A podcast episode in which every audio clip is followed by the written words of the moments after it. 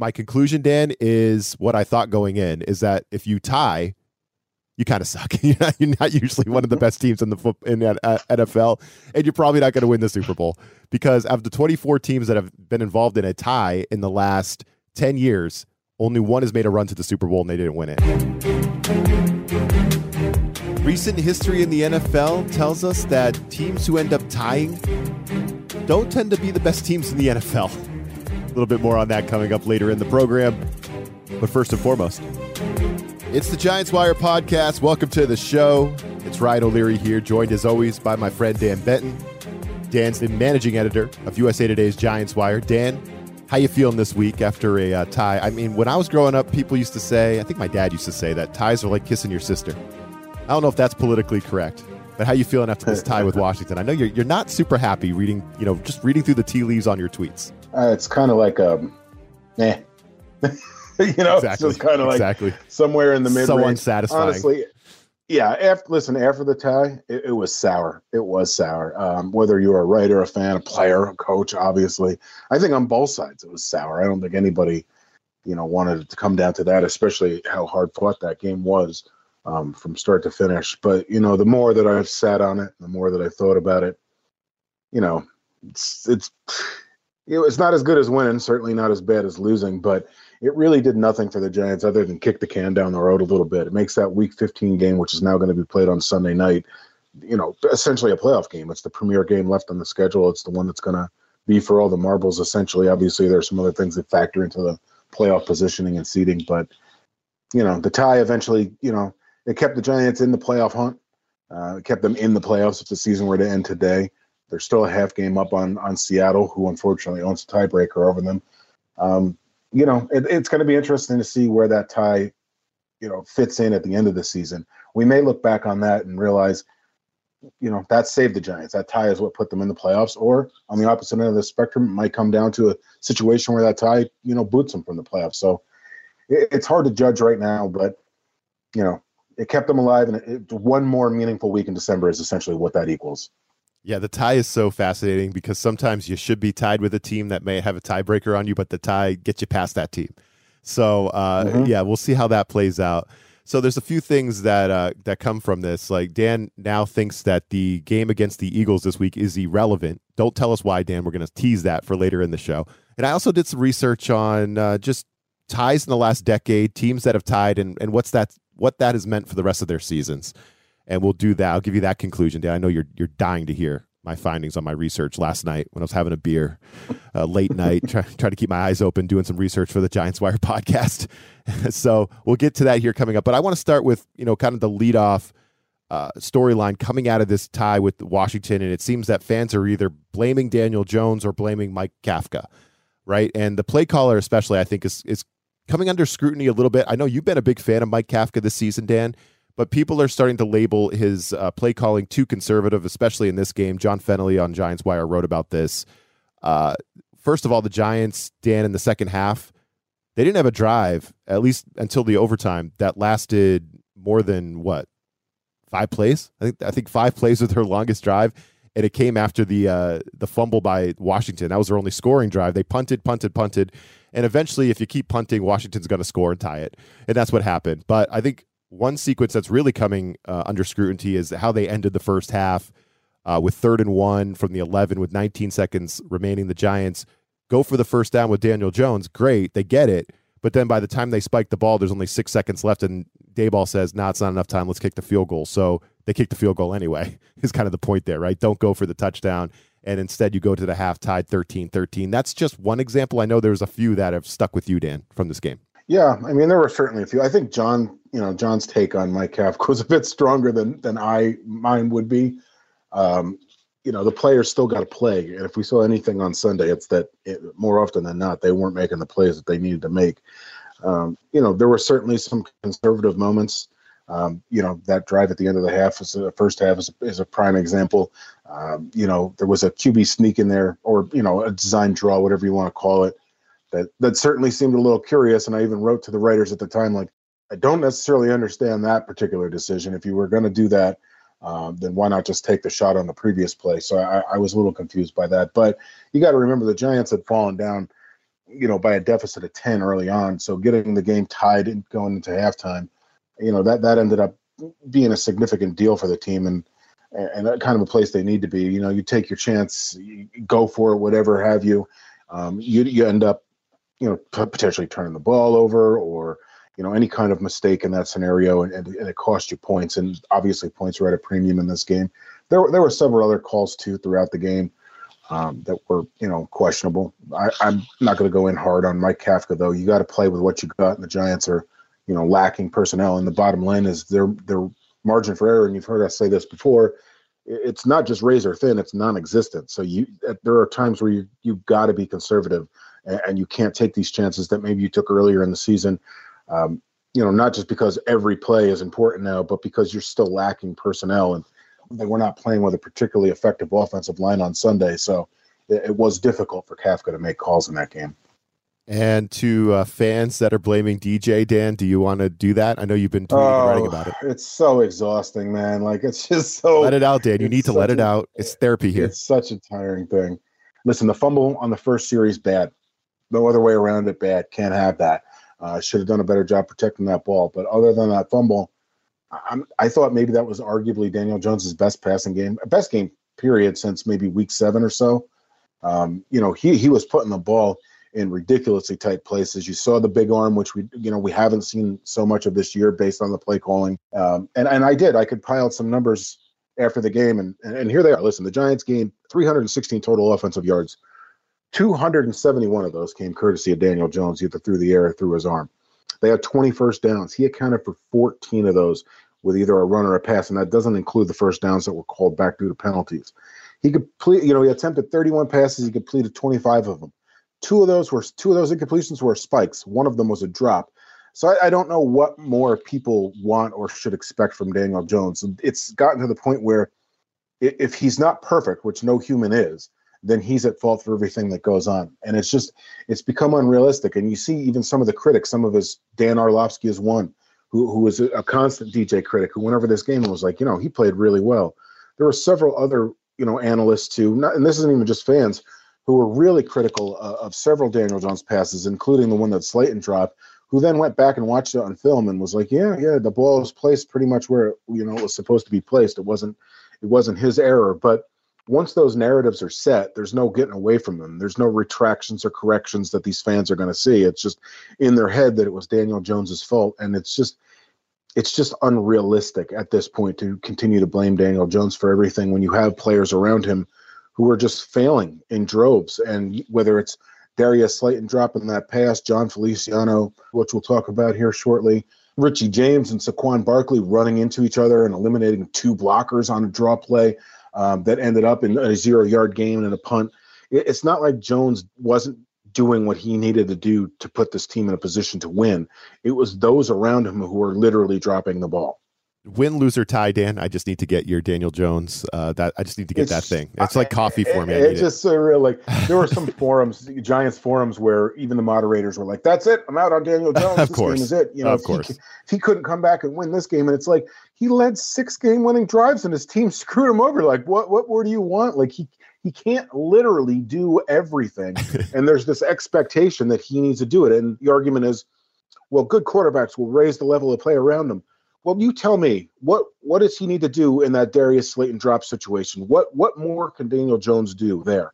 What more can he do when Richie James and Saquon Barkley are running into each other and taking themselves out of the play? That eliminated two blockers. He would have had a first down, gained zero yards as a result of that. Jon Feliciano, Daniel Jones had just connected with Slayton to put them in field goal range. A field goal in that scenario was, was going to win them the game, period. Uh, and and then it gets called back, you know. And you've got Glowinski who was just getting ravaged, giving up sacks. Even Andrew Thomas was credited with giving up a sack, even though I don't necessarily agree with that one. Um, you know, and these all came in big moments at big times, and it's just like I don't know what more this kid needs to do to get any kind of respect and not, you know, necessarily be blamed for everything, but. Yeah, it's just the unrealistic nature of where we are in Giants fandom these days. Well, it's DJ's fault that uh, Feliciano felt the need to flex on that guy, Dan. You know what I mm-hmm. mean? You know what I mean? It's yeah, apparently. So I mean, if you listen to the coach, Brian Daboll, he he's not worried about DJ. He's not worried about Kafka. Uh, so he's kind of been defending those guys. Says he's not going to take over play calling or anything like that. Yeah, well, that's the other argument too. Is that oh well, if they trusted Daniel Jones, they would have gone for it on that fourth and three. Um, I believe it was in overtime, and it's just yes. like, did you watch the rest of this game? Like, did you watch what was happening?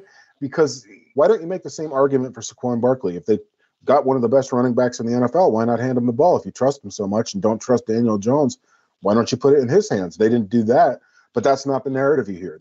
That was conservative play calling and, and conservative decision making. They they weren't going to lose that game, and if they don't make that fourth and three, they lose that game. So they thought the smart money was on the punt, and it turned out it was not just because the game ended up tied, but because Daniel Jones made a hell of a throw to set up a game-winning Graham Gano field goal that was missed. And I don't, you know, again, if you don't trust your quarterback like these people say, th- then why did Daboll let him fire it off there? How come nobody wants to talk about that? They don't want to talk about that because the field goal was missed. If the field goal was made, the narrative would have completely shifted to, oh, the Giants put the ball in Daniel Jones's hand and he made the best throw of his entire life, which arguably was the best throw of his entire life in that particular instance. You know, so it's just it's just a blame Daniel Jones show. And those who are in that camp, their heels are so far dug in, you're never going to get them out of it. Yeah, and, and I think, you know, the team we're going to see this week, the Eagles, great example, Jalen Hurts. He's, I mean, I love that player this year. He's been great, and but I think mm-hmm. a, surrounding him with AJ Brown and DeVonta Smith has helped yeah, for sure. Yeah, you know what I mean? Helps, so, yeah, so great offensive line. Yeah, it matters. So could the Giants surround DJ with some talent like Odell Beckham Jr. Now, let's just spend a quick second on this, Dan, because we kind of spent some time on it last week, and you guys have been writing about it on Giants Wire, of course. OBJ watch. Uh, the decision might actually come out before this podcast drops, but we're going to spend a quick minute on it just because, you know, the reporting around OBJ is that he probably won't be ready to play an NFL game until January, maybe a couple weeks in the January. And it, and it makes sense. You got to practice, you got to learn the playbook, you have to get into like football shape and all that to to actually protect yourself and not only your knee but the rest of your limbs right dan if you go out there and you're not football ready you're gonna you're gonna get killed out there it's just what it is yeah. so the obj news that he won't be ready till mid january and that's you know making jerry jones and the cowboys have pause i thought that's a good sign for the giants right because you got teams like the cowboys and bills who are on this obj tour here that are probably thinking, let's win the Super Bowl right now. I, I think mm-hmm. as much as the Giants could make the playoffs, Dan, I don't think they're thinking they're going to win the Super Bowl this year. I just don't think they'll try if they get in, obviously. It's not like we're going to uh, just go out right. there and, and come on. The Giants aren't winning the Super Bowl. But if OBJ really wants that long term thing, and it's more about 2023 now than it really is about helping a team this year, maybe OBJ can have like a package of plays for a team in the playoffs this year, but it's really about 2023 and beyond wouldn't doesn't that side with the Giants? Because they could just say, look, OBJ, we'll sign you right now. And if you could play this year a little bit, great. Cool. If we make the playoffs and you could play, awesome. If not, we have a number one wide receiver for 2023 already as we go into the offseason. And we have OBJ back and the fans can get in on that thing and all in all of it, the whole thing. Like it, it just makes me feel like the Giants it it almost feels like the perfect marriage now for the Giants, the perfect situation for the Giants because I think that this injury news and the fact that he might not be ready till mid January, it's got to it's better for the Giants and the Bills and the Cowboys. I think. I certainly think so, and I've kind of thought that from the beginning. Like I, I, you know, for the Cowboys, they're headed into a really ugly cap situation, so it's kind of like win now or not at all. And and I thought that alone would would kind of turn OBJ off from signing with Dallas because he does want that multi-year deal, but he doesn't want to sign with a team that's got one shot at it, and then he's going to go into a rebuild. That never really never really made any sense to me. Um, the Bills, I'm not entirely sure what their cap situation is, but it's sort of the same scenario anyway. They're trying to go for it now. Um, for the Giants, they're looking ahead and thinking, what kind of weapons can we get Daniel Jones, assuming that he's re-signed? Uh, they're, you know, the wide receiver market next year is, you know, less than impressive. Um, they're going to be picking towards the middle to the bottom of the first round at this pace. Um, you know, so their their top end wide receiver options there are going to be limited. Odell, assuming that he can return to health, is arguably the best wide receiver available. Um, so getting him now and making sure you don't have to compete with him during free agency certainly makes sense as well. So I, I always thought it kind of made more sense for the Giants. And and let me just say this. I think Jerry Jones leaking that information is one of the most disgusting, shady things that the Dallas Cowboys have ever done That's before. Jerry being Jerry. Um, yeah, it, well, it crush it potentially crushes Odell's market Yep. And I think that's a really foul thing to do after spending months putting the full court press on him and and talking him up and and saying all these wonderful things. And the second something doesn't go your way, you just bury the guy publicly. I, I think that was a really really disgusting move by Jerry Jones. That's just Jerry, man. He can't get off the radio show. He can't. He has to have yeah. these post game well, pressers. How, listen, he can't if you're Odell, talking. how the hell can you look at that and be like, "Yep, that's the guy I want to go play for"? I, I mean, exactly. It's the Giants, man. Uh, and maybe maybe before this podcast drops again, he'll already make his decision, and it won't be the Giants. But it just feels like right now, as we speak, the Giants are the best situation for him. Uh, it, uh, it and and for everybody. I really do believe that. So we'll see how that plays out. Uh, all right, let's take a quick break. We'll come back with more, but first, some fantasy advice from thehuddle.com. This is the Tipico Sportsbook Fantasy Minute. Let's make this interesting. Interesting.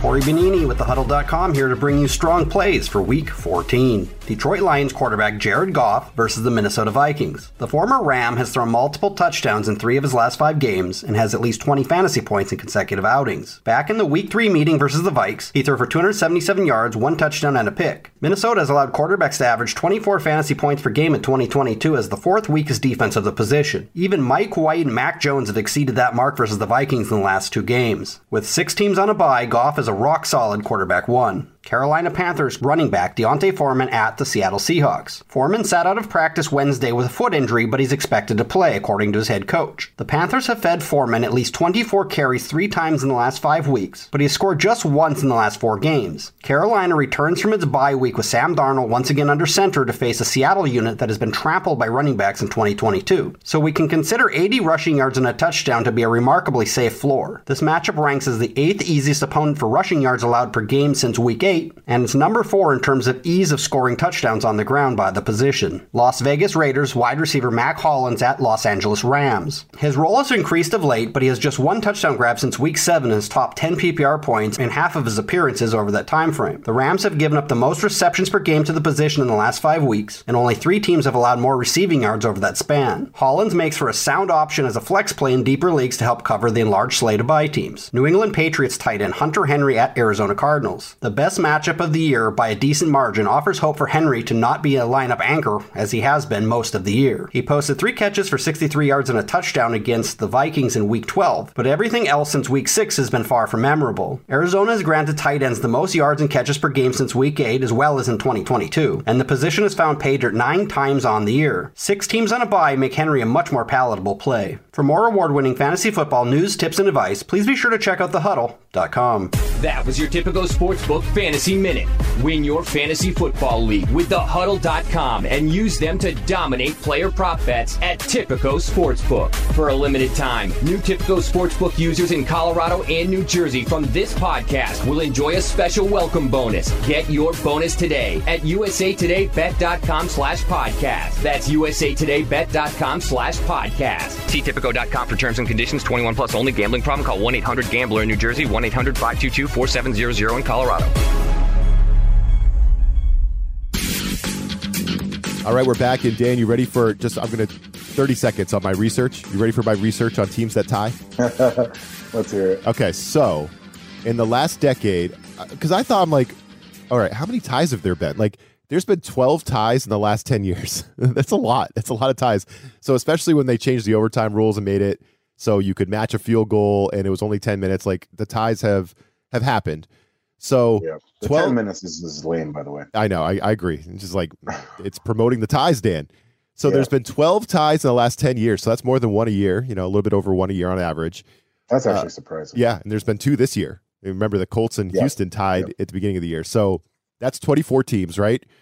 So I just went through. I went through all 24 teams last night. Dan again on my couch with a beard. I don't know why I was doing this, but I'm just like, I uh, there's got to be something to find here with these teams that tie because in the back of my mind, eh, I had the conclusion already, but I'll tell you what it is in a minute. 24 teams have tied in the last 10 years, including this season. Six have qualified for the playoffs, 25%. So, of those six playoff qualifiers, only three teams advanced.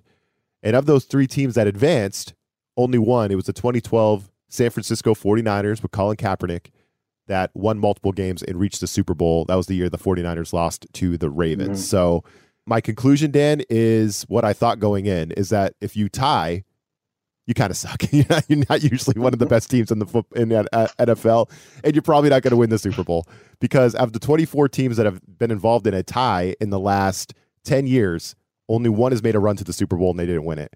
So the odds of one out of 24, that's not good odds. I'm not a big math guy, but that was my conclusion, Dan. I don't think the Giants are winning the Super Bowl. I know you're stunned by that oh. finding, oh. huh? Yeah, yeah, no, I well, I don't think the Giants will win the Super Bowl anyway, so I'm not sure the tie really makes any bit of a difference. but I'll throw one back at you.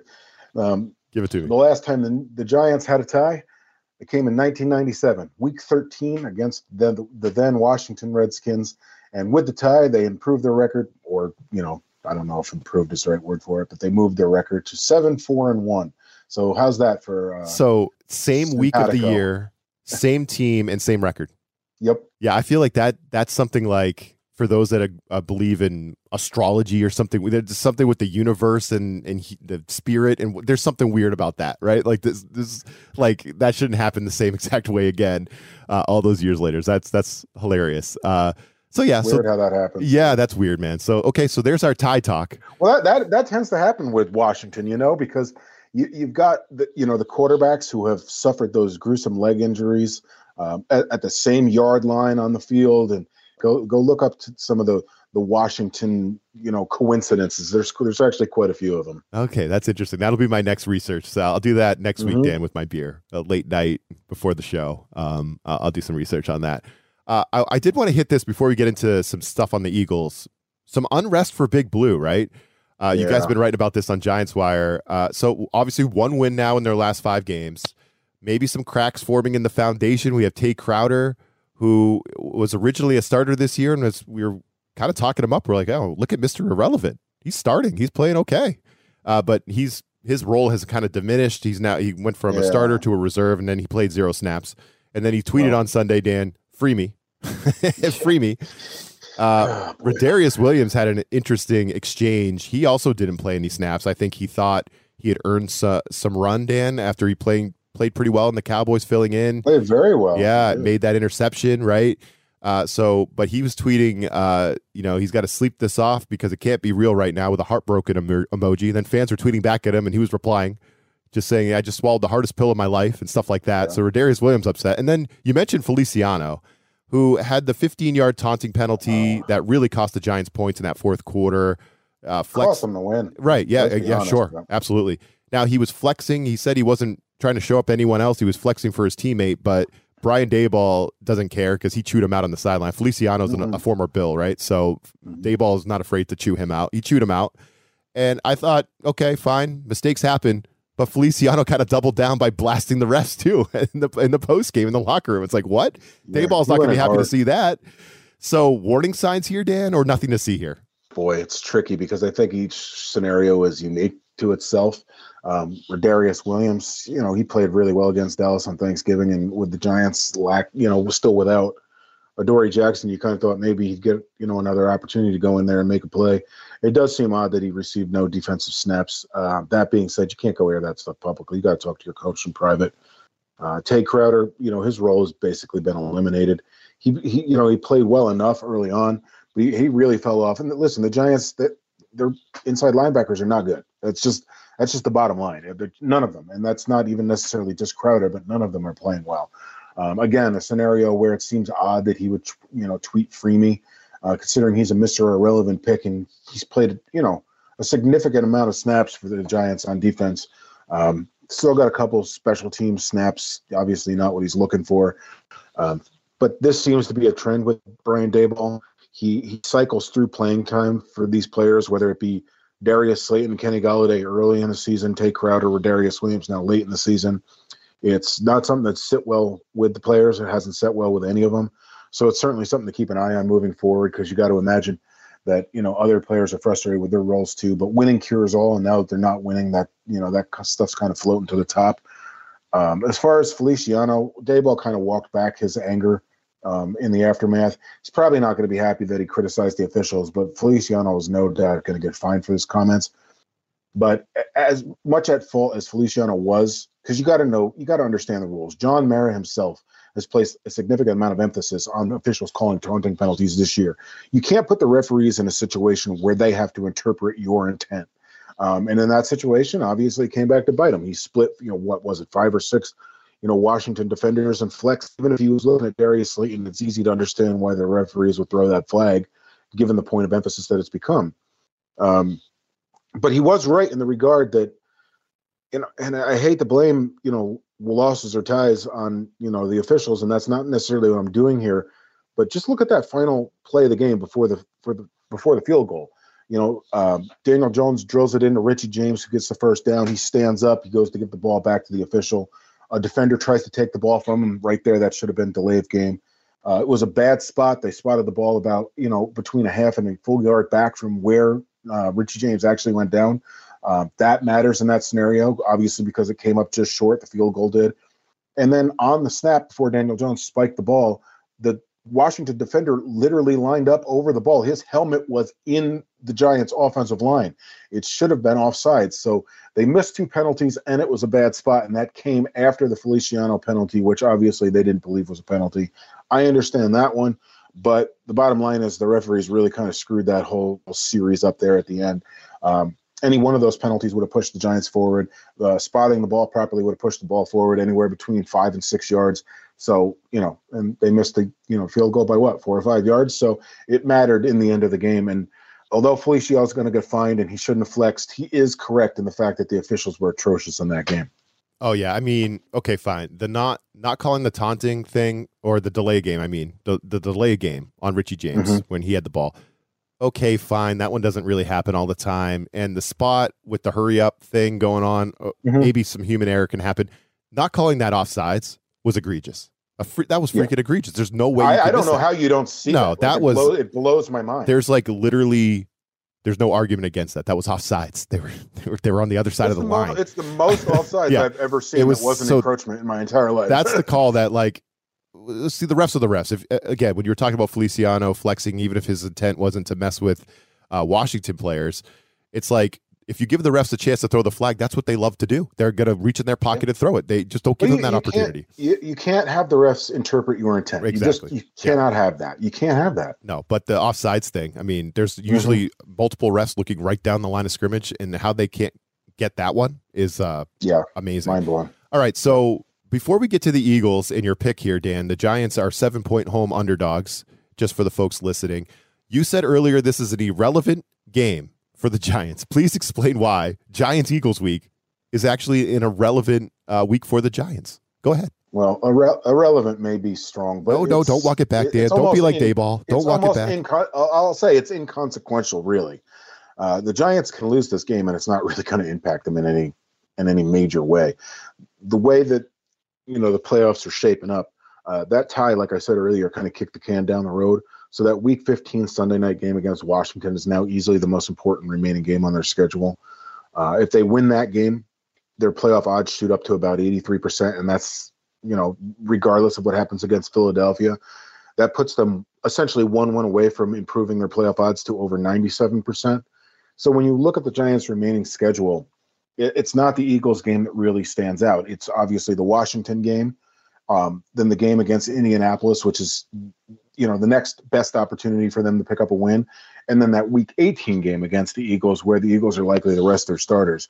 Um, if the Giants were to beat the Eagles this week, that's great. You know that inches them that much closer to the playoffs. But if they lose, it, it's like I said, it's inconsequential or irrelevant to the overall goal here of making the playoffs because of the significance of that Washington game and then just needing to win one of the final three games. So if they lose against the Eagles this Sunday, it, it doesn't. It just doesn't really matter. It's not going to factor into any great degree.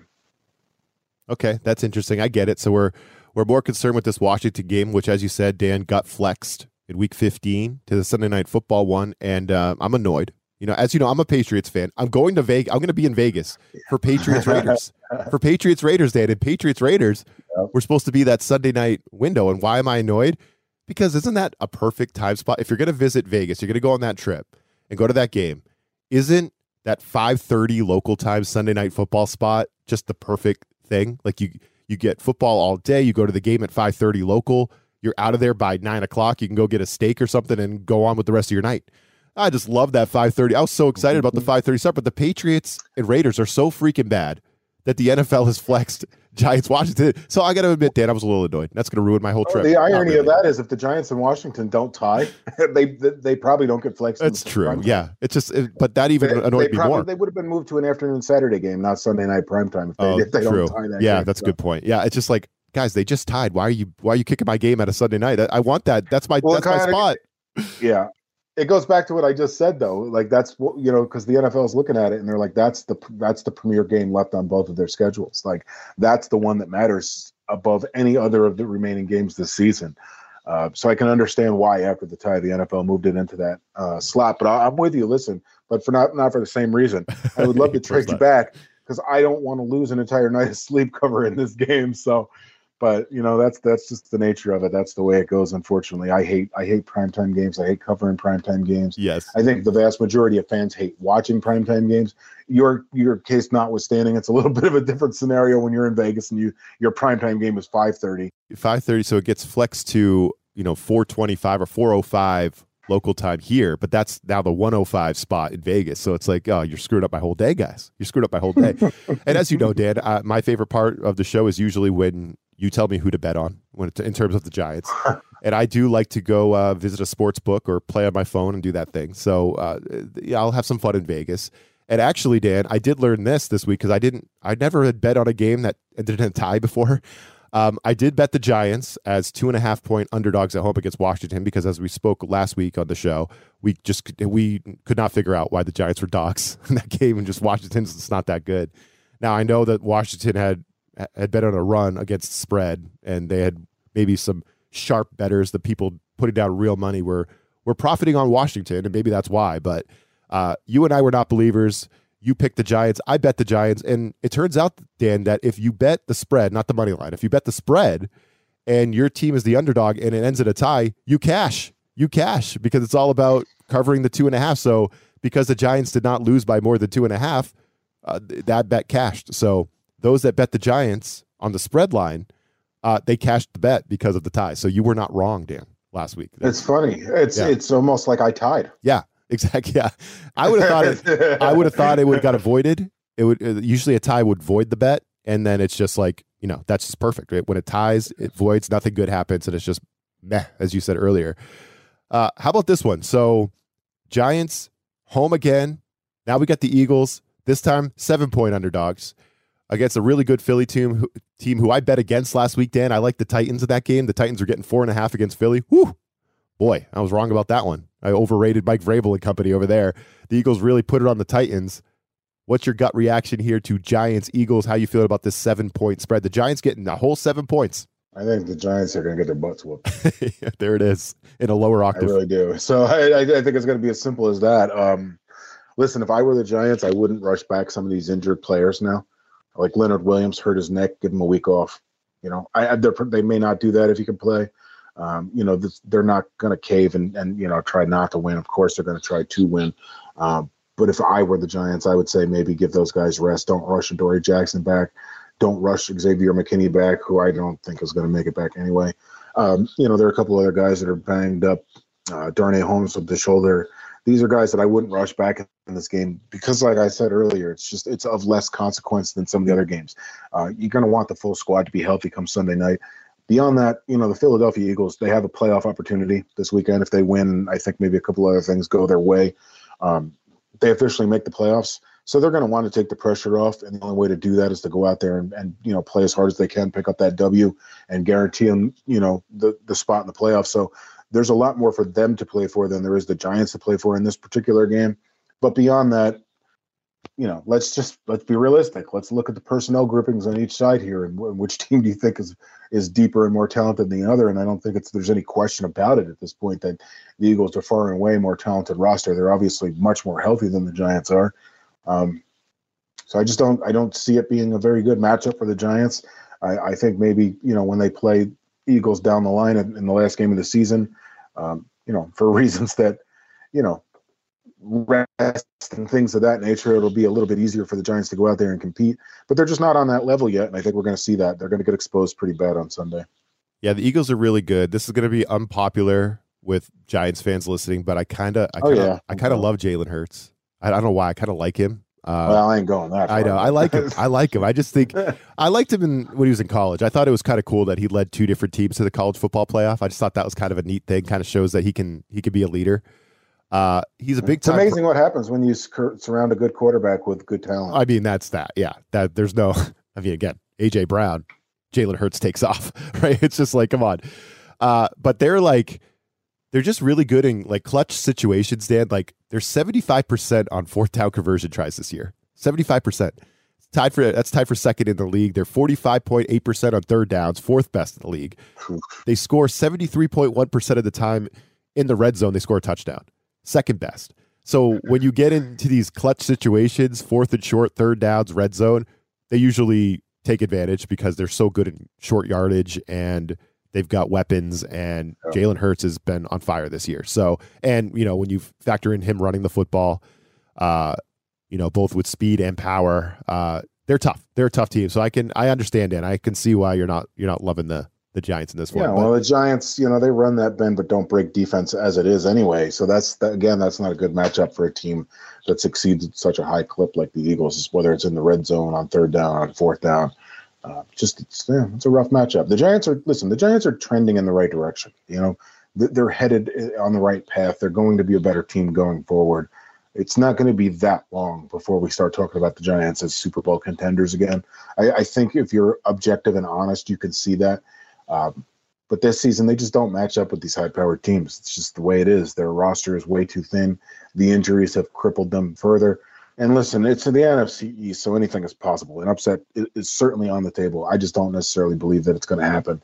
And and I just with all the injuries and everything that's going wrong for the Giants, uh, I, I just see them kind of getting beat up a little bit on Sunday, and hopefully that is something they can wash away real quick and not carry over into that Washington game that really matters.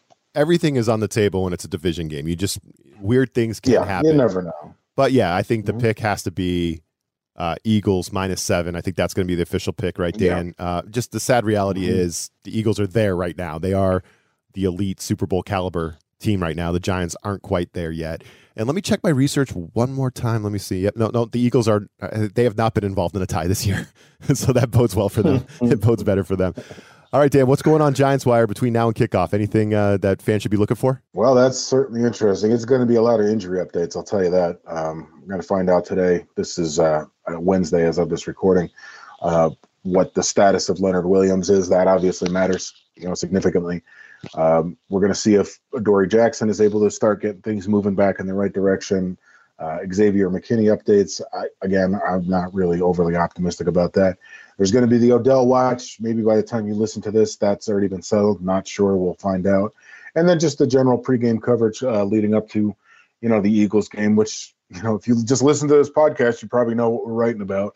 Um, so it, it's just a lot of the a lot of the usual late week coverage on Giants where things next week are going to be a lot more tuned up uh, with the significance of that game. Uh, but for right now, it's basically injury watch and Odell watch. All right, that's Dan Benton right there. Make sure you're checking out the Giants Wire online, and make sure you're following Giants Wire on Twitter. The handle is in the description of the show. We appreciate you for joining us. We'll catch you next week. This USA Today Sports Podcast has been presented by USA Today's Sports Media Group and is available in your favorite podcast store. Make sure to subscribe for weekly updates, the latest fantasy picks from Cory Bonini, and the Huddle Podcast, Inside the Weekly Line, with Sportsbook Wire's Jeff Clark and Eston McLaren, and the Bet Slippin' Podcast. We'll see you again next week.